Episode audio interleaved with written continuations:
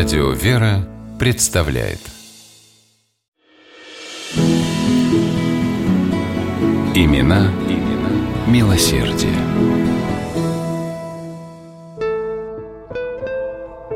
В доме богатой московской купчихи Мазуриной накрывали к обеду. Дочь хозяйки, шестилетняя Аня, смотрела, как старая служанка раскладывает столовые приборы. Она жила в их семье уже много лет, еще до Аниного рождения, выполняла почти всю работу по дому и никогда не роптала на жизнь. Аня жалела старушку. Ей так хотелось сделать для нее что-нибудь хорошее. «Бабушка!» – окликнула девочка служанку. Та с улыбкой обернулась. «Бабушка, когда я вырасту и стану хозяйкой, я дам тебе много, много денег!»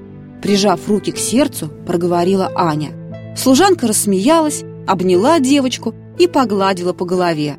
«Ах ты моя хорошая! Ну, расти, расти! Дай Бог тебе здоровья!» Хозяйкой Ане довелось стать, увы, очень скоро. Отец ее умер давно, Аня еще и говорить не умела. И вот теперь скончалась любимая матушка. Благословляя дочку перед смертью, купчиха Мазурина произнесла слова, которые Аня запомнила на всю жизнь. «Богатство нам Господом дано, и за него мы перед Богом в долгу.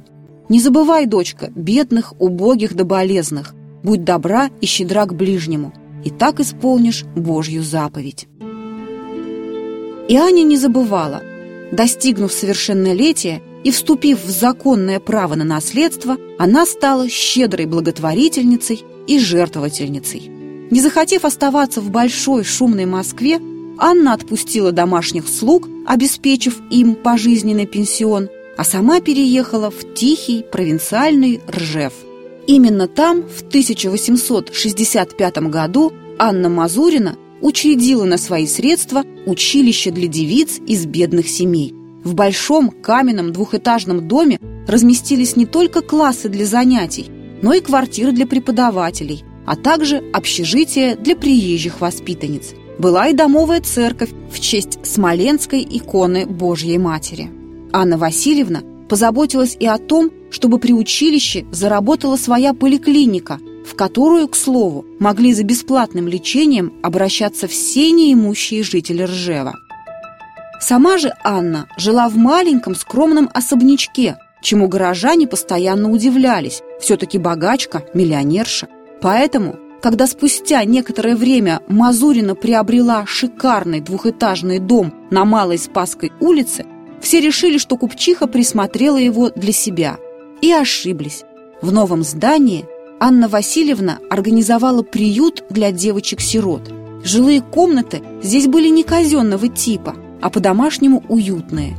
Классы, где девочек обучали грамоте и домоводству, просторные и светлые, а в приютский домовый храм во имя архистратига Михаила приходили на богослужение люди со всего города. Сделав Ржеву такие щедрые подарки, Анна Мазурина продолжала поражать всех своей скромностью. Она редко появлялась в обществе, не любила увеселений, а предпочитала молитву. Она жертвовала деньги храмам, больницам, раздавала бедным, не считая и не волнуясь о том, что состояние ее может уменьшиться. Анна Васильевна была добра, открыта и доверяла людям. Однажды, воспользовавшись ее доверием, злоумышленники обманом завладели мазуринскими капиталами. Благотворительница осталась без гроша в кармане и была вынуждена скитаться, едва ли не прося подаяния, а потом просить милости у своих же обидчиков. Искать справедливости Мазурина не собиралась. Она не роптала на жизнь и не жалела об утраченном богатстве. «Бог дал, Бог взял», — говорила она.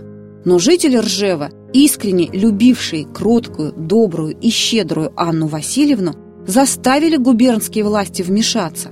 Коварный обман был раскрыт, а мошенники предстали перед судом и понесли наказание. Прошло больше века с тех пор, а жители Ржева и сегодня с волнением рассказывают эту историю и вспоминают добрым словом Анну Васильевну Мазурину, ставшую для города символом бескорыстия, щедрости добра и любви. Имена, имена милосердия.